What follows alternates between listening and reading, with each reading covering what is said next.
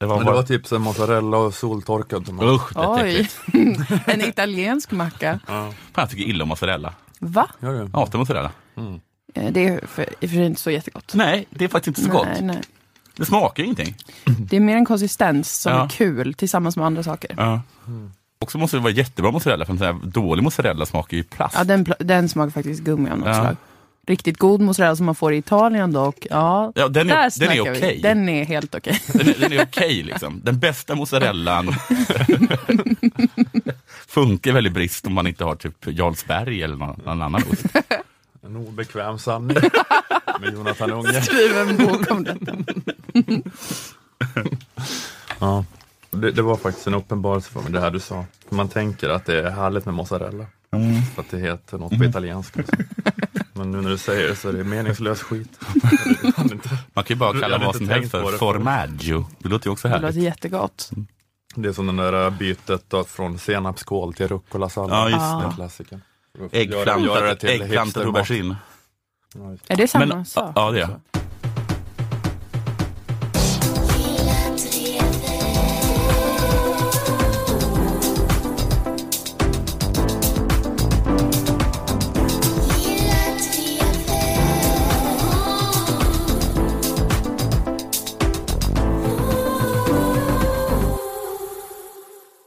det. Här är det 178 avsnittet av Lilla Drevet, en samtidskommenterande podcast för Aftonbladet Kultur i samarbete med våra sponsorer Akademikernas A-kassa och fackförbundet Jusek.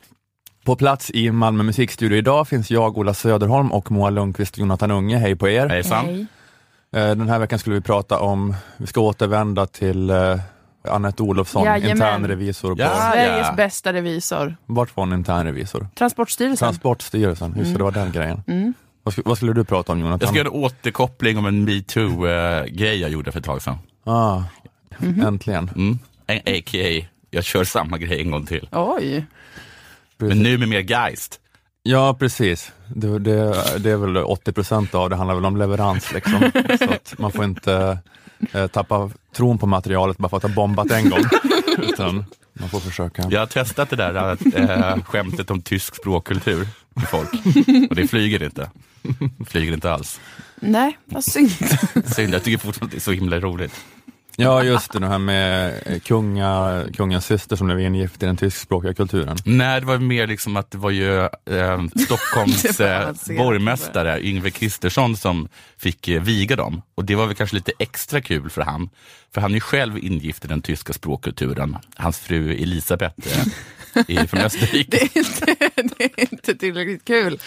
Men det, var, det här var för folk som inte har varje avsnitt av Lilla Drevet, så var det för ett par avsnitt sedan då Ja. Jonathan testade upprepningshumor genom att säga det där igen och igen och igen. Eh, och det var, jag vet inte, ja men juryn överlägger väl ifall det var Nej, de, här, de har redan beslutat. Kom ganska snabbt. Jag tror jag hörde en som gillar det. Mm. Eller jag, kan- jag kanske Vad? missuppfattade. Jag har för mig att någon sa att de tyckte att det var kul. I alla fall. Ja. Jag, jag, jag tänkte först på det här att eh, jag har läst eh, ett långt reportage i Svenska Dagbladet eh, med Aha. rubriken Så ska SDs intellektuella elit ta över kulturen. Mm. Har ni läst det här? Nej. Artikeln handlar i alla fall om rörelsen av akademiker som vill göra Sverigedemokratin till den nya socialdemokratin. Ja. Och eh, reportaget bygger till stor del på att reportern Malena Rydell har hängt runt bland människorna i och omkring den konservativa studentföreningen Heimdal i Uppsala. Jag älskar dem. De har varit, Jag har aldrig hört eh, talas om dem i hela mitt liv. de har hållit sig i strålkastarljuset så himla länge tycker jag. Sedan 1939 i alla Ja. fall. Det är väl deras... Eh, Och de fick, sma, de fick smak på medieutrymme. Det har de aldrig... Vad hände 1939? då, eh, de är eh, lite... Heimdal har sådär anklagats, eller att de har haft brunt förflutet, mer eller mindre mycket. Men det är då framförallt det ökända bollhusmötet 1939, Jaha. då man motsatt sig att tio tysk-judiska läkare skulle få en fristad i Sverige. Ja, jaha. Men, men annars har väl Heimdal eh, efter det, det har mest varit en klubb för vanliga moderatkids. Mm. Alltså Anders Borg var ordförande i Heimdal till exempel. Så det är inte någon sån extremistisk organisation eh, på det viset. Men nu är det då så att det är allt eh, vanligare att det är SD och inte Moderaterna som är det konservativa alternativet för unga punchdrickare i Uppsala. För det är mycket, när man läser reportage, att det, att det är mycket med punschen. väldigt, väldigt mycket hygge att vara en sån wannabe intellektuell nationalist i Uppsala. Ah. Alltså man blir sugen på att vara med i gänget bara av den anledningen nästan. Mm. Det är alltid torsdag för Heimdal. Man Det är skulle, alltid ärtsoppa. mysigt. Alltid ärtsoppa och punch. Oj, oj, oj.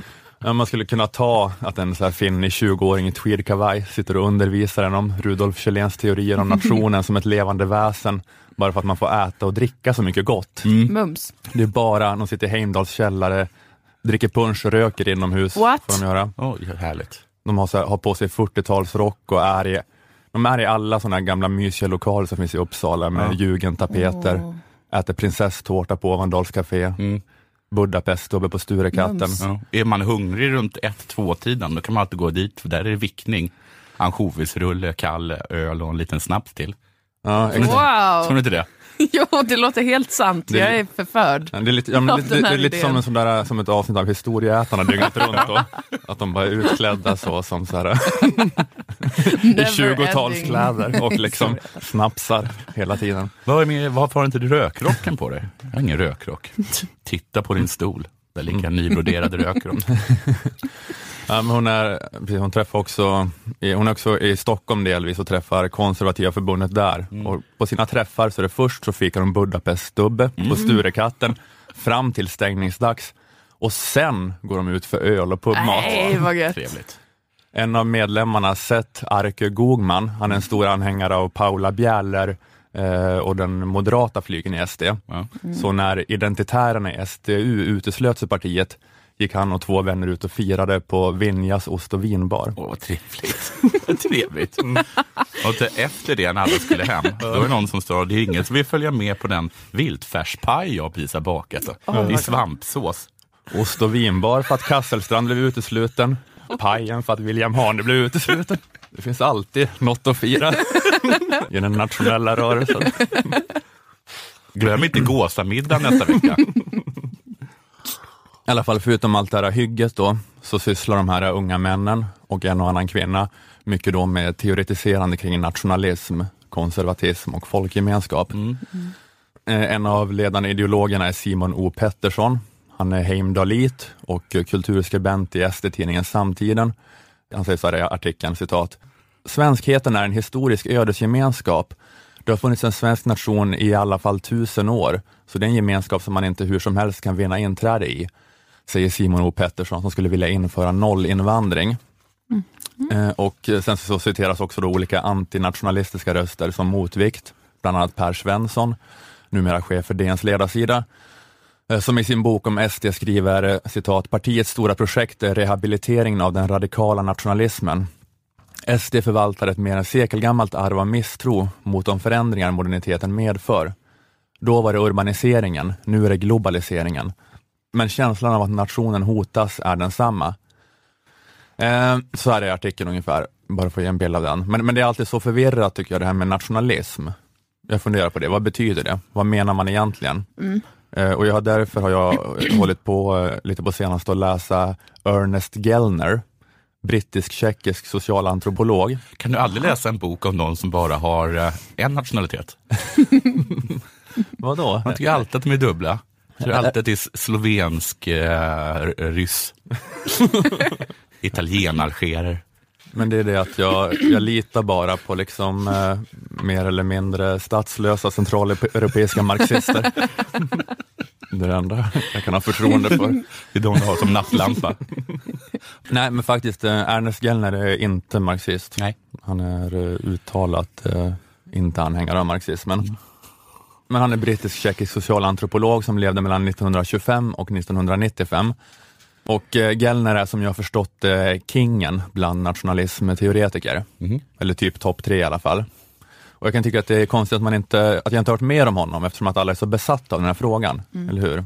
Nationalismen och, vad, och att den är på frammarsch. Och, eller det, det är en sossestatsvetare som heter Björn Östbring som brukar återkomma till Gellner, så det var därifrån jag fick det. Så jag kan bara ge honom cred. Men, men jag har hållit på att läsa Gellners bok Nations and Nationalism från 1983.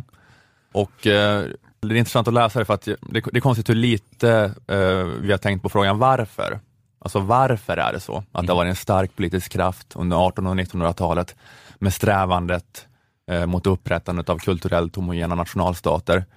Alltså liksom inte är det bra eller dåligt, liksom är vi för eller emot, utan, utan varför är det så? Och det Gellner menar på är att eh, nationalismen är en funktion av industrialismen. Det var övergången från det agrara samhället, jordbrukssamhället alltså, övergången från det till det industriella samhället som skapade nationalismens era. För att du måste ha eh, en, liksom, en hög nivå av kulturell homogenitet för att få ett industriellt samhälle att fungera. Eller du behöver en viss typ av homogenitet i alla fall, som du inte behövde i det agrara samhället. I det industriella samhället måste till exempel alla kunna läsa. Mhm. Alla måste kunna kommunicera med främlingar på ett standardiserat språk. I det agrara samhället behöver inte alla kunna läsa och skriva. Nej, nej. Eller, Utan- eller kunna tala med varandra. Nej, Ett Babels torn över det agrara samhället. där kanske bara en elit kan läsa, en härskarklass, en aristokrati, ett prästerskap. Och det är då en elit som är tydligt avgränsad från den övriga stora majoriteten av befolkningen som är jordbrukare. Och de betonar knappast homogenitet i det här samhället, utan differentiering. Alltså de trycker på det, att det är ojämlikt och att det är olika strata och stånd. Ojämlikheten är institutionaliserad och uttalad och de i eliten har en skriftbaserad högkultur och kulturens gränser och statens gränser sammanfaller inte, alltså som det gör i nationalistidealet, utan eh, eh, prästarna och adeln, de delar ju kultur och språk med präster och adel i andra stater. Eh, inte med bönderna i det egna landet. Nej, nej. De har inget gemensamt med varandra, men de kan tala med, med sina grekiska eh, gelikar. Ja, de kan ju tala, prästerna kanske kan tala latin med dem i de andra länderna och adeln kanske håller på med, liksom med franska eller tyska, Ja, även fast ja. de är svensk adel. Okej, liksom, och, okej. alltså, de tillhör ju någon sån Ja. eh, klass snarare. Liksom då. De delar snarare kultur så då, över nationsgränserna, än med liksom pöbeln i det egna landet. Och eh, bönderna i det egna landet delar ofta inte heller kultur och språk med varandra, eh, eftersom de inte är litterata och de är, inte de, de är inte en del av en skriftbaserad kultur som homogeniserar deras sociala skikt, utan de lever i små, inåtvända, självförsörjande gemenskaper som har liten kontakt med övriga samhället. Och de pratar kanske varianter av något som i grunden är samma språk, men dialekter eh, som skiljer sig liksom kraftigt från varandra. Precis. Men det är, liksom, eh, det är ingenting som bekymrar staten i, i det agrara samhället. Alltså staten är intresserad av att bönderna betalar skatt och i gengäld så får de beskydd. Då. Just det. Det är mer bara en sån maffiastat. Det är lag och ordning, de upprätthåller lag och ordning och that's it. De är, de är inte intresse av att främja kommunikationen och den kulturella homogeniteten mellan sina undersåtar. Men det är då andra bullar i det industriella samhället. Det industriella samhället har en hög nivå av arbetsdelning. Det är ständigt föränderligt och det har liksom en eh, hög nivå av social mobilitet, i alla fall jämfört med det agrara samhället. Och allt, allt detta gör att det krävs ett standardiserat språk och en hög nivå av generella färdigheter hos befolkningen i det industriella samhället. Alltså alla får samma långa grundutbildning där de lär sig läsa, räkna, hantera information, uppfatta symboler och instruktioner. Eh, och att sådär, eh, kommunicera liksom med, eh, att de ska kunna kommunicera med främmande människor i kontextoberoende, liksom, skicka meddelanden som inte är beroende av sammanhanget till varandra. Ja, men eh, antagandet är att alla som genomgått den här eh, generiska träningen, som är gemensam för hela befolkningen, i vårt land till exempel, att de då relativt snabbt ska kunna skola om sig till de flesta jobb. Alltså det fanns kanske jurister och läkare också i det förmoderna agrara samhället. Men, men de inledde ju inte sin utbildning med 12 år samma. Nej. De gick inte, att de hade exakt samma utbildning i 12 år och sen skilde det sig lite grann i slutet. Och symbolsystemen och metoderna för informationshantering var säkert också mycket mer då väsensskilda mellan en läkare och en jurist då, jämfört med vad det är i, idag i det industriella samhället. Eh, men, det, men det är det att eh, vi är vana vid att eh, tänka på staten som våldsmonopolet. Eller hur? Det är Max Webers klassiska definition av staten. Ja, jag vet. Ja. Jonas här. Tittar på dig med mansplainande blick. Det är faktiskt Max Webers definition. att staten är den makt i ett samhälle som har monopol på att legitimt bruka våld. Mm. Men Gellner menar att det som framför allt definierar eller karaktäriserar staten i det industriella samhället inte är våldsmonopolet utan utbildningsmonopolet. Och Det handlar då om en centralisering av den sociala reproduktionen. Mm. Ja, men det är så här, i, I bondesamhället, i det agrara samhället kan lokalsamhället reproducera sig själv utan hjälp från övriga samhället. Alltså sociala individer som kan klara sin egen och samhällets försörjning produceras genom att bonden lär sina barn att bruka jorden. Ja, ja. Att hantverkaren lär sina barn sitt hantverk. Mm. Eh, men det föräldrarna överför till sina barn räcker inte för att göra dem flygfärdiga i det industriella samhället. Mm. Eh, den liksom nivå av, av mobilitet och läskunnighet och teknisk kompetens och standardiserade kommunikationsskills som krävs är mer än vad familjen, klanen, lokalsamhället klarar att leverera. Därför måste alltså den sociala reproduktionen av dygdiga samhällsvarelser centraliseras till ett nationellt utbildningssystem. Eh, och Det här gör då att samhället blir väldigt mycket mer centraliserat och homogent. Vi lever inte längre då i olika segment som kan återskapa sig själva, reproducera sig själva, utan vi är mycket mer beroende av den centrala statsmakten för att kunna bli sociala individer. Och det är det här då, menar Gellner, som gör att staten och kulturen numera måste hänga ihop eh, mer, medan förr så var länken eh, tunn, tillfällig, varierande och ofta väldigt liten, minimal. Eh, alltså man behöver nu liksom en gemensam högkultur som fyller ut hela den politiska enheten och omfattar alla människor i samhället. Den industriella människan klarar sig inte i den naturliga miljön. Den kan inte leva bara av jorden och liksom reproducera sig själv, utan den kan bara andas i den konstgjorda atmosfären som skapas av en centraliserad stat och ett centraliserat, standardiserat utbildningsväsen. Det är då att, så här, att, att nationalism är inte uppvaknandet av, så här, av en latent gammal slumrande kraft, även om det är så den presenterar sig själv och som nationalisterna vill presentera det. Men det är i verkligheten så är nationalismen konsekvensen av en ny form av social organisation. Då. Eh, Och det så här stämmer att några av de tidigare kulturerna från det agrara samhället, de har använts som byggstenar för att försöka för att bygga den här nya nationella högkulturen. Men det är väldigt selektivt. Alltså det är inte så att eh, det är inte så att varje folkkultur har ett tusenårigt politiskt öde att få fylla ut en stat, en politisk enhet, som en nationalistideolog skulle säga. Utan de flesta folkkulturerna, de får aldrig något nationalistiskt uppvaknande, utan fogar sig eller liksom utplånas eller assimileras till den eh, nya högkulturen, som då är en, som en löst baserad, standardiserad version av vissa element av kulturen i det gamla agrara samhället. Alltså det är liksom att man jag menar alltså att man bestämmer att kastilianska språket Ja, är, precis. det är spanska, Mm. så nu ska alla lära sig det via ett standardiserat utbildningsväsende. Den toskanska dialekten, det är standarditalienska, så nu ska de i Syditalien lära sig det, trots att det är i princip ett främmande språk för dem. Då. Men eh, det är ändå det alla ska lära sig. Och så har det ju varit i Sverige också, även om det har kanske varit en större enhetlighet längre här i språket. Men typ älvdalska, att det är en så här rest av hur det har varit förr med olika bondskor. Men det standardiserade skriftspråket baserat på uppländska kanske, jag vet inte. Det är det som alla eh, har lärt sig nu och de lokala målen är liksom utrotade sedan flera generationer. Och också att det är så med traditioner och kulturuttryck i allmänhet. Att det används så här, vissa byggstenar från gammal folkkultur, men man har så här, standardiserat dem och man har transformerat dem och så här, gjort om dem till en homogen masskultur. Man har gjort om dem till en homogen masskultur även om det är en gammal folkkultur man säger sig försvara. Alltså att man så standardiserar hur man firar Lucia och jul, att en majstång ser likadan ut nu överallt i Sverige. Mm. Om man dansar samma danser runt den. Eller en typisk svensk röd timmerstuga ser ut exakt så här. Men då var det kanske så att man tog en, en random byggsten av gammal folkkultur man hittade. Man tog Leksand, så som det är i Leksand. Så som majstången och dansandet och stugan såg ut just i Leksand. Det är Sverige. Och man kallade det gammal folkkultur, försvar av gammal folkkultur. Fast egentligen var det då en centraliserad högkultur som trängde ut genuin, genuin folkkultur.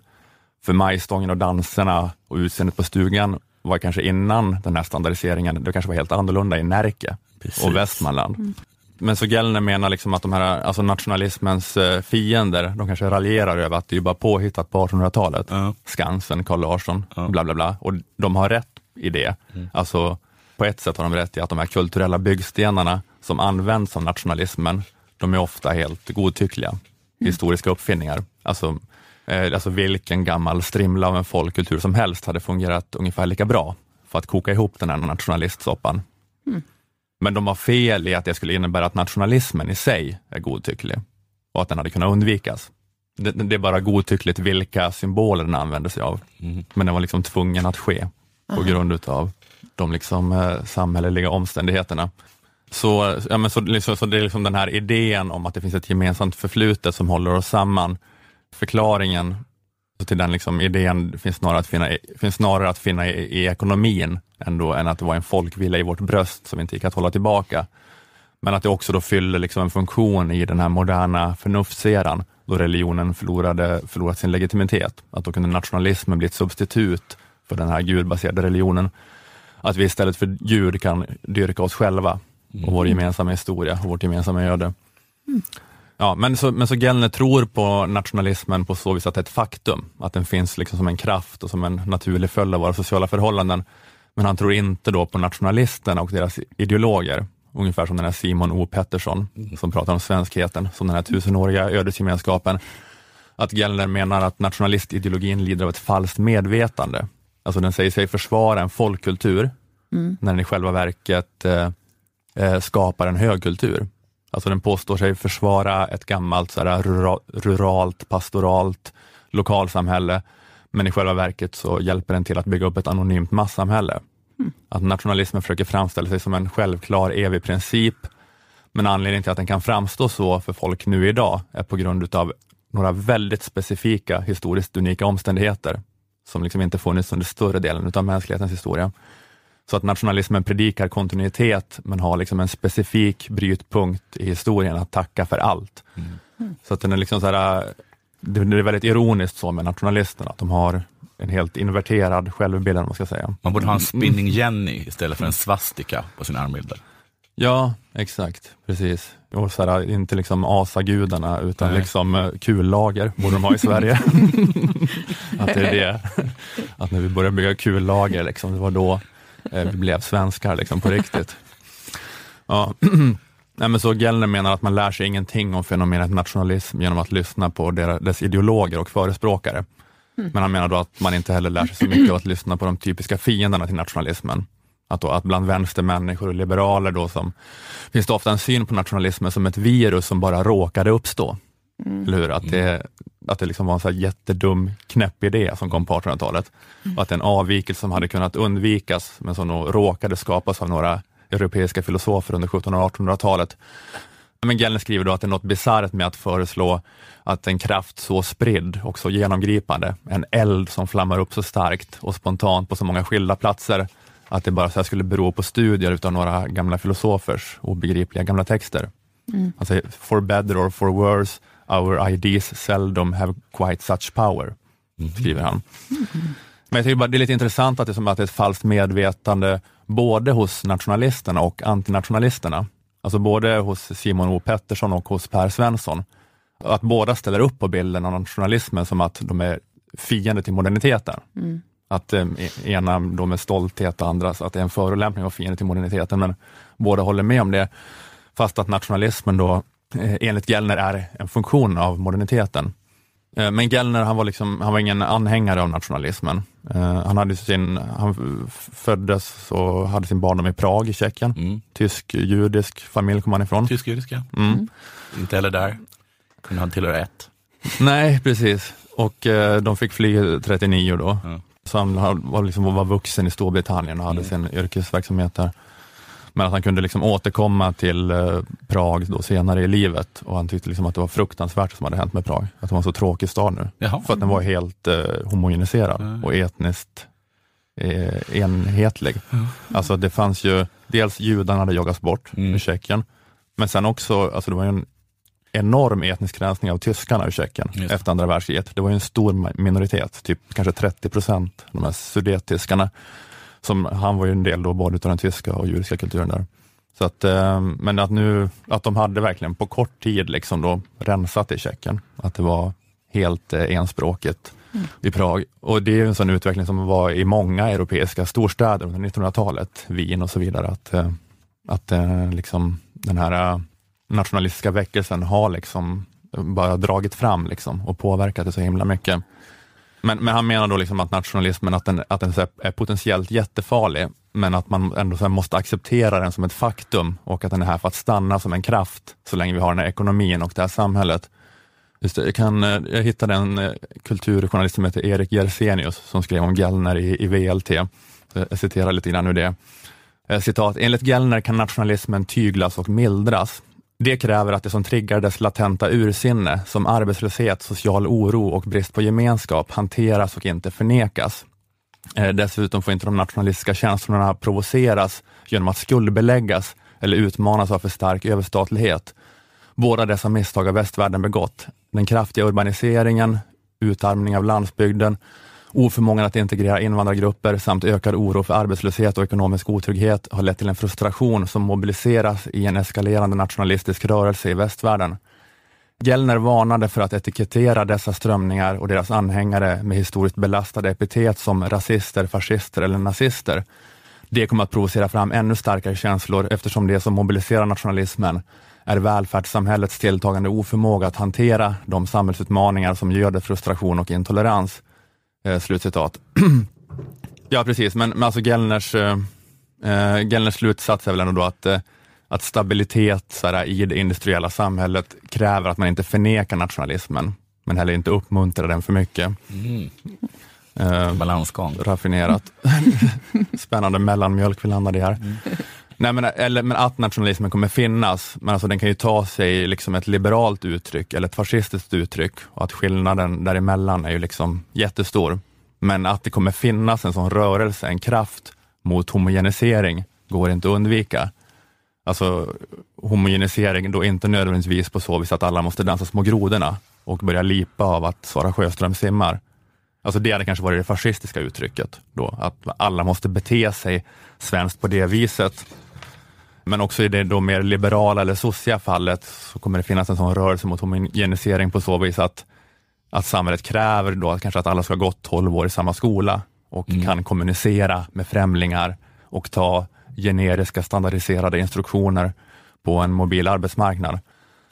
Jag menar att om det till exempel är 2015 års invandring varje år och det skapas så här stora enklaver som inte alls är en del av den här högkulturen på så vis att de inte kan språket och inte är en del av utbildningssystemet så är det eh, ett recept för instabilitet. Att Gellner hade inte tyckt att det varit så problematiskt kanske med det här, den här Ulf Kristersson-sägningen.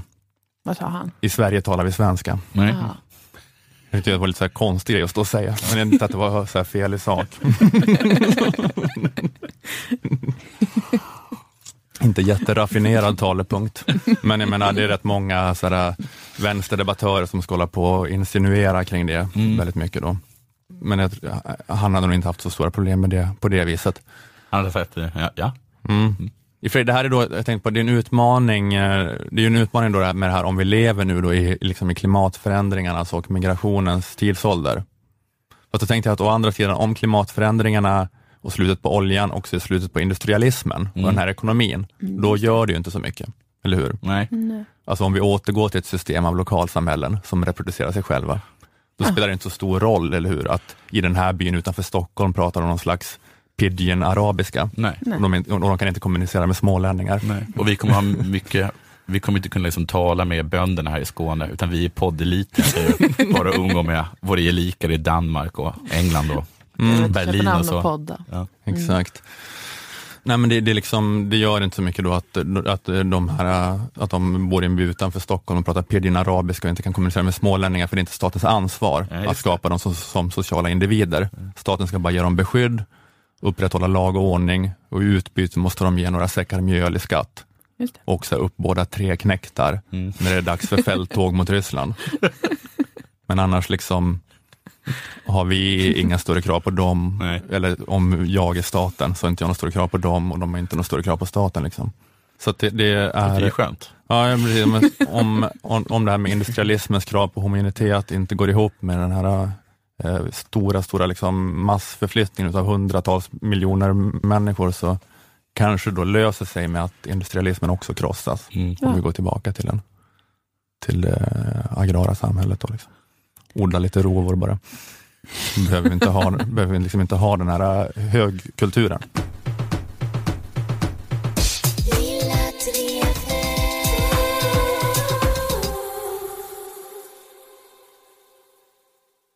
Jag tror att vi alla minns eh, den statliga förvaltningsmyndigheten Transportstyrelsens IT-skandal. Ja, Mm, de outsourcade all IT-drift, skänkte bort all viktig information som någonsin funnits om Sverige till bara vilket fyllo som än vill ha det i hela världen. Vad himla synd att Transportstyrelsen sitter inne med all viktig information. Ja, det var en del av eh, skräcken i, i hela scenariot. Att varför har de så otroligt mycket... Ni har två uppgifter, ni har hand om transporter och all viktig information. Dabba er inte.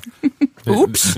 På ett sätt så är det kanske det som är skandalen. Att de hade informationen från Varför början. hade de det Att det här med att tillgängligt från serberna start? fick det var, var, gjorde inte saken värre. Liksom. De hade, det var ett vidrigt svek. Flera personer förlorade ju sina jobb för att allt hade skötts så överjävligt jävligt dåligt. Och Maria Ågren då, eh, boss girl, hon fick gå. Hon hade ju ignorerat svensk lag. Hon hade tagit beslut om att göra avsteg från svensk lag. Eh, för att det brann i knutarna, de var tvungna att outsourca, annars skulle systemen ligga nere. Och då, det är också ett svek, att, hur dåligt kan det vara uppstyrt när det är så himla stor grej som ska fixas? Ja. Eh, Det är inte okej. För Jag tänker att det, är så stressigt att man Ja. bortser från grundlagen. Ja, att man måste bryta mot s- flera svenska lagar för att det är så stressigt. För er som klagar över livspusslet. Testa jobba på Transportstyrelsen. Mm, under den här katastrofala krisen, det håller ju fortfarande på att utredas och sånt och det är sekretessbelagt och så här, va? vi vet inte vilka konsekvenser det riktigt har fått. Allt vi vet att det var fan, ta mig livsfarligt det som hände. Men det var ju kris och det är en stor svensk myndighet som var eh, i kris under länge. Men det fanns en hjälte i detta. Och det var internrevisorn på Transportstyrelsen, Annette Olofsson, som jag hyllade i tidigare avsnitt av Lilla Drevet. och idag vill jag prata om henne igen. Eh, Annette är ju då ja, revisor och ett universalgeni som arbetade under den här perioden och upptakten till den. Hon jobbar på Transportstyrelsen alltså hur länge som helst. Hon skrev ner allt som hände. Hon ifrågasatte Maria Ågrens beslut om att bryta mot svensk lag. Eh, vilket man tror borde ha varit standardsaken att göra, men det var ganska få som, som sa till om det. Det var några till som jobbade på IT-säkerhetsavdelningen och sådär som sa, är du helt säker verkligen på att vi ska bryta mot flera svenska lagar? Hur var det hon gjorde det, Anette? Anette mejlade och dubbelkollade, så här, ska vi inte fråga också, ska vi inte bara kolla en gång till om vi verkligen ska bryta mot tre väldigt tunga lagar? Och då svarade ju Maria Ågren att hon hade varit på Almedalsveckan, tror jag det var, och att det var dags för semester. Ah, Eh, så att, eh, det var lite som att de, eh, alla där var så här, Jobbat inom citationstecken jättehårt i, på, i Visby på Almedalsveckan i en vecka. Så nu behöver man Ja, semester. och då mejlade Anette och de bara, lugna dig nörd. Alltså nu är det semester. Men- Cool it. Men det är smart är kanske det här av Anette att, uh, att mejla. Ja, Att, eh, att det ska man alltid göra då. i någon sån här- ha sånt där. alltid, alltid skrift. Ja, precis. Att, eh, vissa andra kanske bara sa det i fikarummet Mm. till chefen, men de kan inte bevisa då att de försökte visselblåsa. Nej, att, Men nu precis. är det offentlig handling då, din lilla, den här reservationen Anette gjorde, att, är du säker på det här? Så alla mejl är illasinnande egentligen. Ja, det är bara för att ha ryggen fri. Liksom, Ja. så, här, Ja. så skriver man så här, till sin chef eh, lite så här vagt, är du säker på, eller ja, så att man kan det visa att man... Jag håller inte med om att det är världens bästa idé. Så Kanske kan man liksom De göra till fri sen. ens vänner också. Ja, det kan man använda i alla, alla delar av livet. Så kan man visa upp det mejlet då, när de sitter där och gråter. När de ångrar sig. Det det kan helst inte vara så grönare på andra sidan. Kommer du ihåg det där mejlet jag fick? Men eh, Annette fick ju stå vid sidan då. Alltså hon varnade och hon pågick. Hon sparade allt material. Hon dokumenterade vad som hände och hon varnade upprepade gånger för att det här var åt helvete fel. Eh, och sen så fick hon bara se den här domedagsprofetian slå in när det här eh, då kom ut, vad som hade hänt. Men som enda svensk, förutom tidningen Revisionsvärlden, har jag försökt att hylla och ge upprättelse till Annette Olofsson. Jag har försökt få henne att bli ordentligt hyllad för det hon, gjort, hon har gjort. Vi kom ju med flera förslag bara i den här podden. Anette Olofsson på alla sedlar föreslog du, Ola. Eh, Jag föreslog eh, staty. Eh, har något av det hänt? Svaret är nej, för i Sverige hatar vi riktiga hjältar, Ja. tydligen. Tänker, det, tänker man. Nej, men jag har- man har haft rätt, vi är inte bra på att ta hand om våra hjältar, men det är ofta sportkommentatorer som brukar säga det. Men jag tänkte alltså att ingen annan tänker alltså erkänna vilket jävla megageni och den bästa människan vi har i Sverige, Anette Olofsson, är. Eh, Men sen fick jag tips från en lyssnare om en utveckling gällande Anette. Det är så att det finns en tävling, eller något slags pris, som heter Årets GRC-profil, eh, som har eh, gett ett pris till Anette. Det är ett samlingsnamn för då något som betyder typ governance, governance, risk and compliance. De ska, ja, det är organisationens arbete inom ledning och styrning och riskhantering och sånt där. Är, jag förstår ingenting av det om jag ska vara helt ärlig, men de skulle ge ett pris. De gav pris till eh, Transportstyrelsen personer däribland Annette, för det de gjorde under den här IT-skandalen. Äntligen, äntligen, äntligen var det dags för att få faktiskt ett riktigt diplom och en pokal för Anette.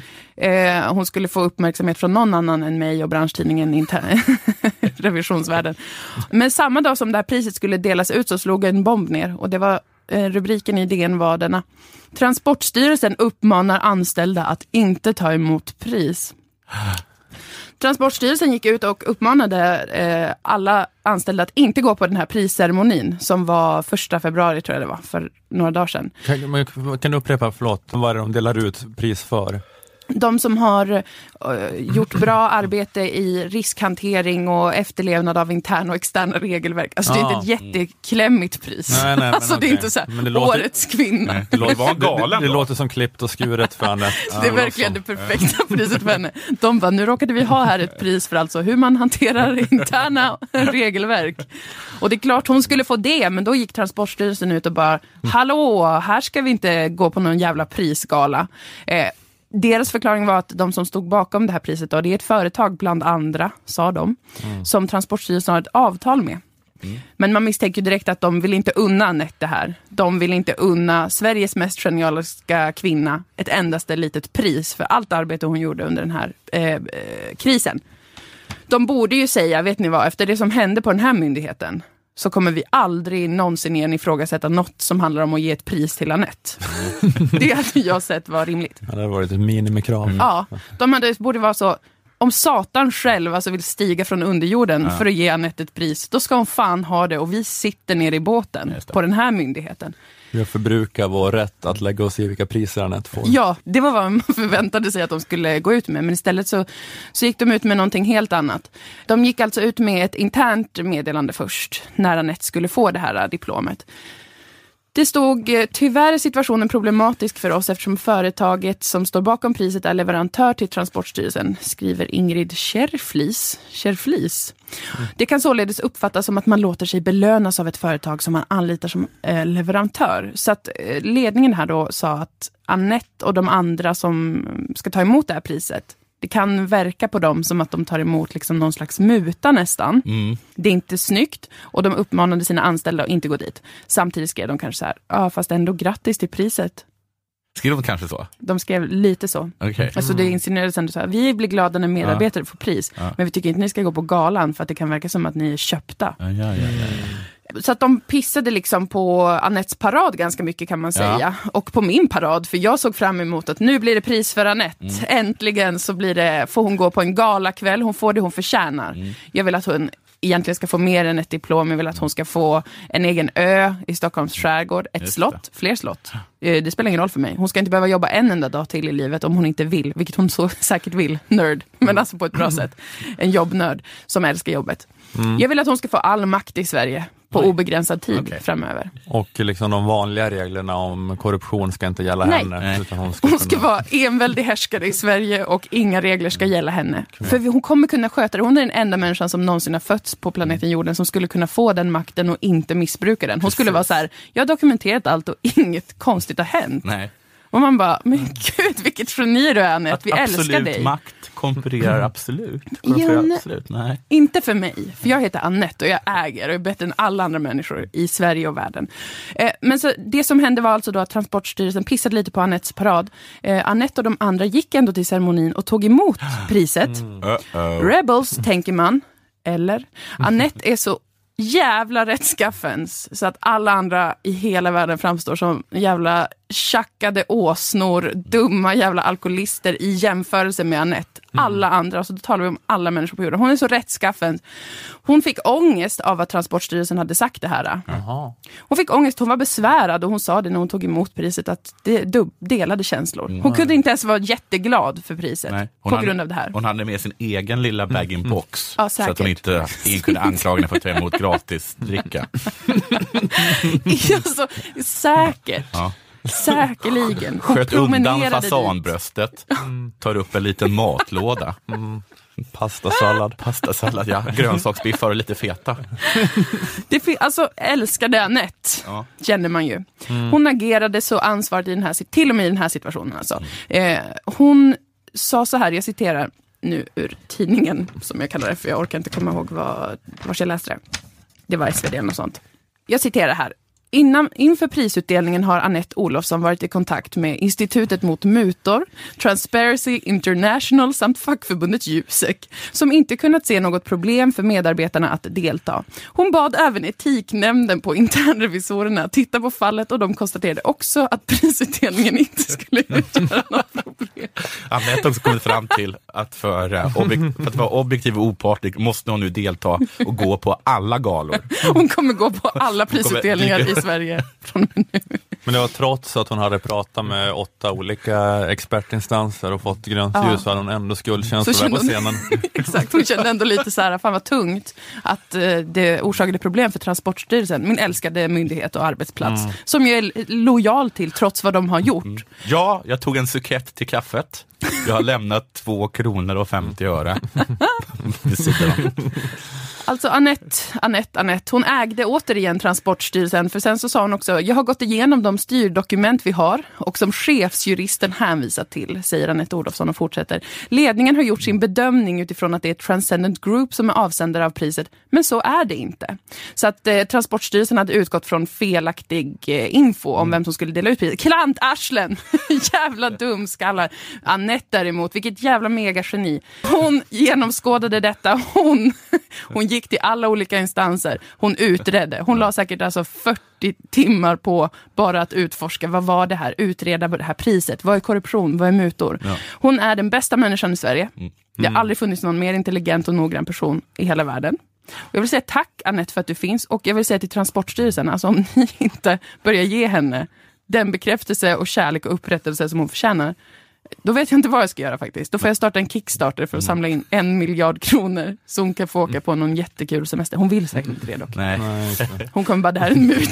det här En förtjänar du inte. Men det är sån jävla usp det där, äh, sådana som Anette Olofsson har då, att de läser allting hela tiden. Att det är det att chefen säger att det här är inte okej, att du går på den här galan enligt våra regler. Så jaha, men då läser jag igenom Ah, allt. läser gör allt de som reglerna. finns. Och så, För det är ingen, det är ingen som gör det. Nej. Så det vore konstigt om du började göra det. Vi har inte gjort det, vi bara säger det här och räknar med att ingen läs, faktiskt läser det. Utan bara tar, blir rädda när vi säger så här är det och backar undan. Anette bara fäller ut sin lilla pall och tar på sig läsglasögonen och börjar gå igenom allt material som finns tillgängligt på planeten jorden. Vi älskar dig Anette. Du förtjänar allt gott. Sveriges Hermione. Sveriges universalgeni. Apropå det med nationalismen så Ja. det är en sån fin hyllning då till den svenska tjänstemannen. Ja. Att vi Ska ha, henne ska vi ha på armbindeln. bygger en högkultur, nationalistisk högkultur revisor. runt Anette Jag vill Olofsson. inte se en enda fascistisk flagga utan hennes ansikte på. Som de har, eh, att engelsmännen har Dunkirk-andan har vi Anette Olofsson-andan. som liksom är vårt gemensamma öde och vår gemensamma historia. Ja, vad svenskt det är, kan tala om för det, det är att läsa styrdokumenten. Ah, vad Och härligt. att alltid kommunicera i mejl. uppenbarligen har det ju inte varit det. Men nu ska det bli det. Tack vare Anette. Nu måste jag verkligen springa. Ta hand om hunden. Jag ska ta hand om hunden. Lycka till med resten av show. Det är en byrack hon har. så mycket. Jättebra jobbat. Hejdå. Vi ses på webben killar. Talk to you online. Cyberspace. Yes, cyberspace. That's the only space for me. Hej då. Jo. Lilla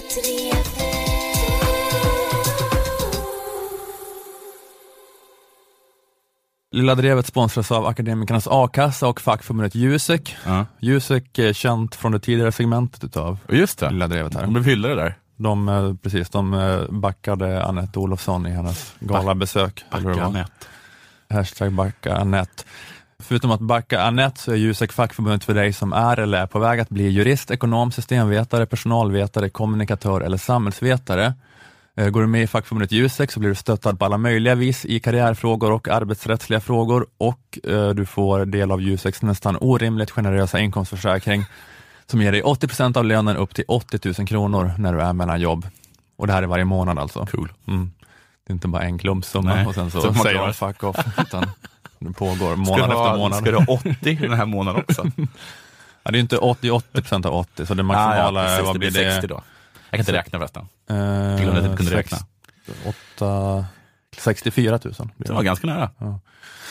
En förutsättning för att du ska kunna få eh, den är att du också är med i akademikernas a-kassa, eh, den här inkomstförsäkringen, Mm. så måste du vara med i a-kassan också. Och vara med i a-kassan kostar endast 110 kronor i månaden och ger dig då, eh, även utan fackmedlemskapet, så får du tillgång till a-kassa som är upp till 20 000 kronor i månaden vid arbetslöshet. Läs mer på akademikernas.se om hur du gör för att gå med och varför det kan vara en bra idé att gå med redan under studietiden. Att vara med i Akademikernas och Jusek kostar 361 kronor sammanlagt. Är du redan Akademikernas medlem lägger du alltså bara till 251 kronor för att också få vara med i facket. Du kan också bli studentmedlem i Jusek för bara 100 kronor som en engångssumma. Läs mer på jusek.se student eh, om alla fördelar som kommer med det. Tar du steget med i Akademikernas a-kassa och snedstreck eller fackförbundet Jusek tack vare den här podden. Meddela gärna Akademikernas och Jusek det. Du kan också skriva om det i sociala medier under hashtag lilladrevet. Tackar. Tackar. Du kan också gräva en grop och viska det. För sen kommer vassen att föra det vidare. Villa 3 Okej, ska vi fortsätta? Vi kan säga det att eh, Moa har stuckit. Moa har stuckit, vilket då eh, ökar belastningen på dina eh, axlar I att, eh, i att hålla igång. i att orka lyssna. Annars försöker jag bara lyssna på högst 50 procent utav vad Ja. någon annan säger, när vi är tre personer här. Exakt. Men nu var jag tvungen att lyssna så jag får huvudvärk. Just det. I höstas, under eh, brinnande metoo-rörelsen, eller vad man ska kalla den, Just det. kampanjen fick man inte säga, så gick kvinnliga skådespelare under hashtaggen tystnad taling ut och berättade om alla de övergrepp de utsatts för. Det här Mm. har jag, bland annat jag tagit upp. Okej, ja. Detta, ja. detta är något av en återkoppling. Just det, du du pr- pratade om det avsnittet som jag inte var med i. Ja, just det. Ja, så var det. Mm. Och det här fick direkt konsekvenser. Konsekvenser som att kultur och demokratiministern Alice Bah med ett H, Kunke med ett H, kallade till sig teatercheferna för Dramaten, Kungliga Operan och eh, Riksteatern. Mm. Det var ett möte som direkt gav frukt.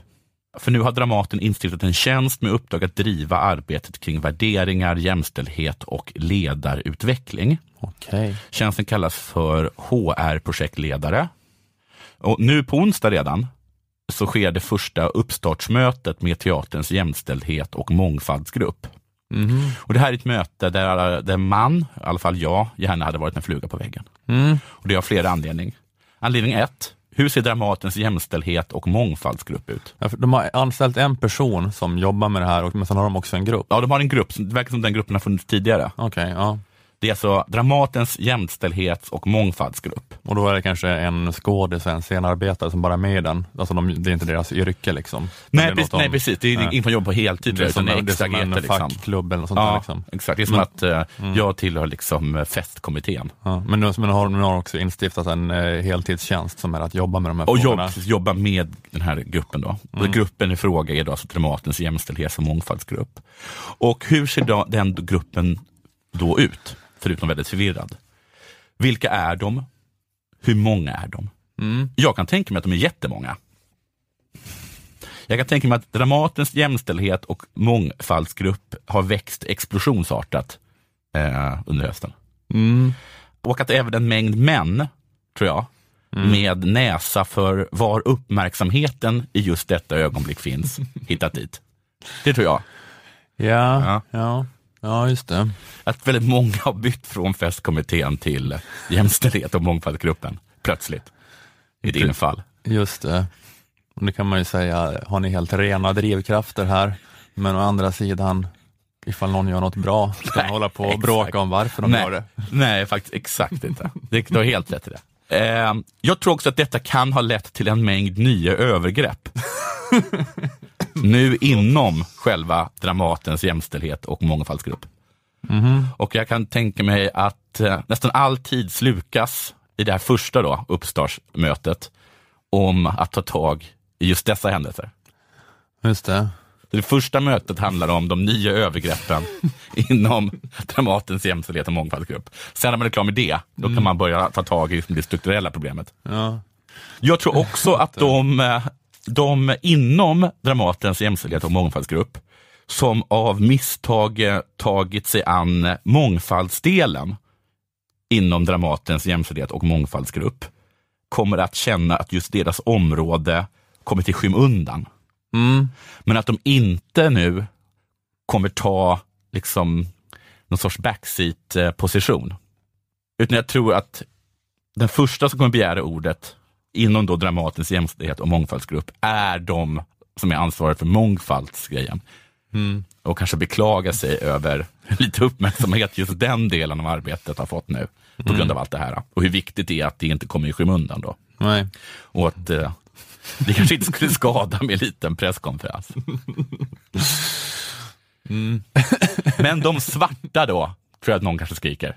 Ursäkta, nu är jag trött på att väldigt många vita har haft ordet här nu. Kanske så här, Christer Henriksson säger. Vars farfar var vallon. Ja, ja, ja, men rasismen då, kanske någon säger då. Vet du att man har anklagat metoo-rörelsen för att anklag, anklagelserna från de utsatta har varit för breda. Ja, just det. Att det har varit allt från, från högt Millions of people have lost weight with personalized plans from Noom, like Evan, who can't stand salads and still lost 50 pounds. Salads, generally, for most people, are the easy button, right? For me, that wasn't an option. I never really was a salad guy. That's just not who I am. But Noom worked for me. Get your personalized plan today at Noom.com. Real Noom user compensated to provide their story. In four weeks, the typical Noom user can expect to lose one to two pounds per week. Individual results may vary. till lågt, kanske man inte kan säga, men här kommer det vara tvärtom, tror jag. Jag tror att det kommer ske nya vittnesmål under det här mötet. Jag tror att någon kommer storma in eh, och erkänna. Jag vet inte vilka, vilka som, som är på Dramat nu för tiden. Jag tänker alltid Börje Ahlstedt, men jag vet att han inte är där längre. Han är inte där längre. Är, är, okej, är, ehm, eh, jag såg ju en pjäs, då Ja. var det Livia Millhagen var med i den. Nej, jag behöver en man.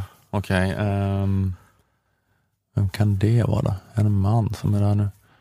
Eh, jag vet inte. Vi tar Christer Henriksson då. Ja, jag, jag Även om han han, inte är där. Nej, Och nu är jag alltså ingen anklagelse mot Christer Henriksson, utan det är bara, vi har kommit inte på något bra namn bara. nej. Men jag tror att Christer Henriksson kommer komma in.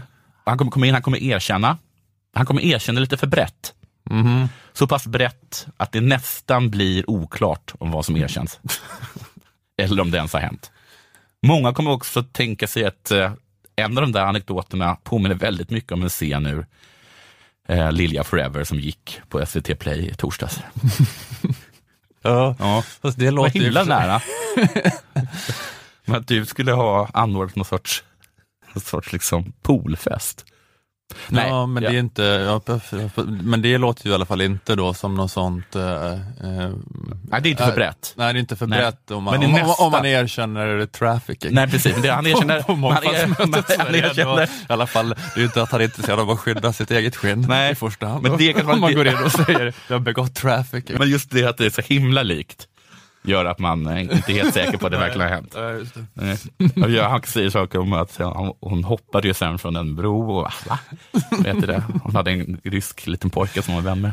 Hon brukade dansa på taken i vingar.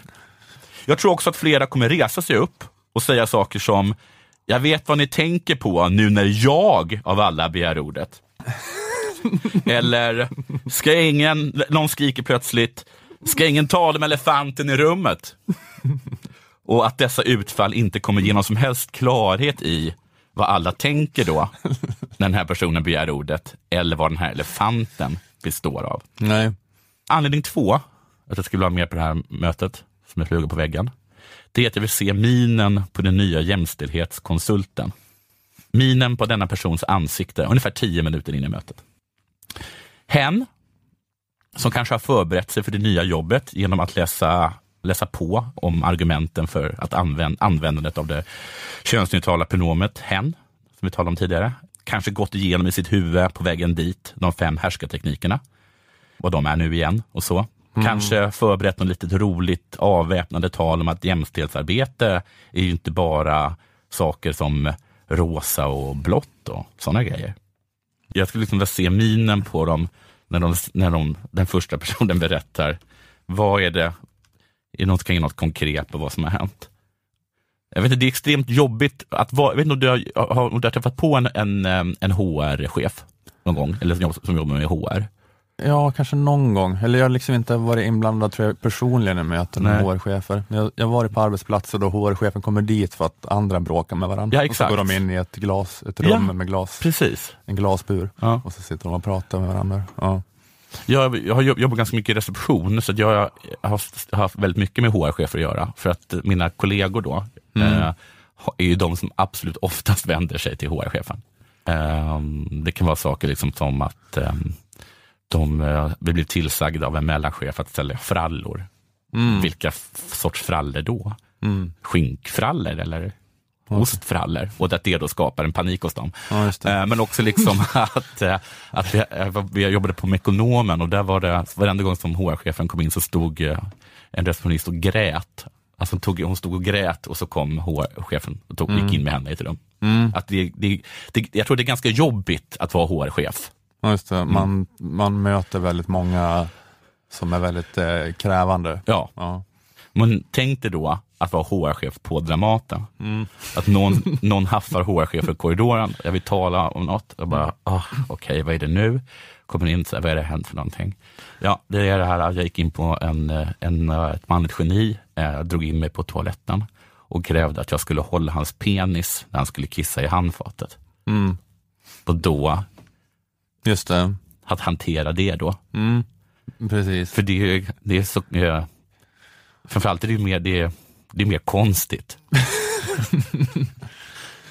alltså det är så konstigt så man vet inte ens om det är sexuella, den, se- sexuellt trakasserande för det är mest, mest väldigt märkligt. Ja, det är väl ett sexuellt Det är ju trakasseri. sexuellt, också väldigt, väldigt märklig form av sexuell trakasseri. Mm, jo, men det är det. Ja. Eller det är kanske mera, det är någon sån här mobbing också. Ja. Liksom då. Att det är någon eh, avancerad form av märklig mobbing. HR-chefen kanske då, va? Att han, eh, att han eh, eller det hen då, att den går in, kanske för att tala då med, med regissören för, för pjäsen. Och angående det här om att, om att kissa i handfat. Då. Var på han kommer in och regissören då skriker att han vill suga mjölken ur, ur någon ledande skådespelare. Bröst, stinna bröst och sådana saker. Mm. Jag tror bara att det, ett, eh, det finns en skämt som, eh, vad heter han? Som eh, Norm MacDonald. Mm.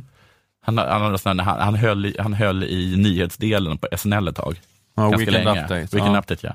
Där hade han en grej om att uh, listan över världens, världens bästa jobb har kommit. Och så sa han vilka som hade som det gått bra för. Och så Mm. sa han, eh, och för tredje året i rad, världens sämsta jobb, crackhora. Mm. Mm. Men att Just det det. nu har puttats upp ja, just det. om att vara HR-projektledare på Dramatiska teatern.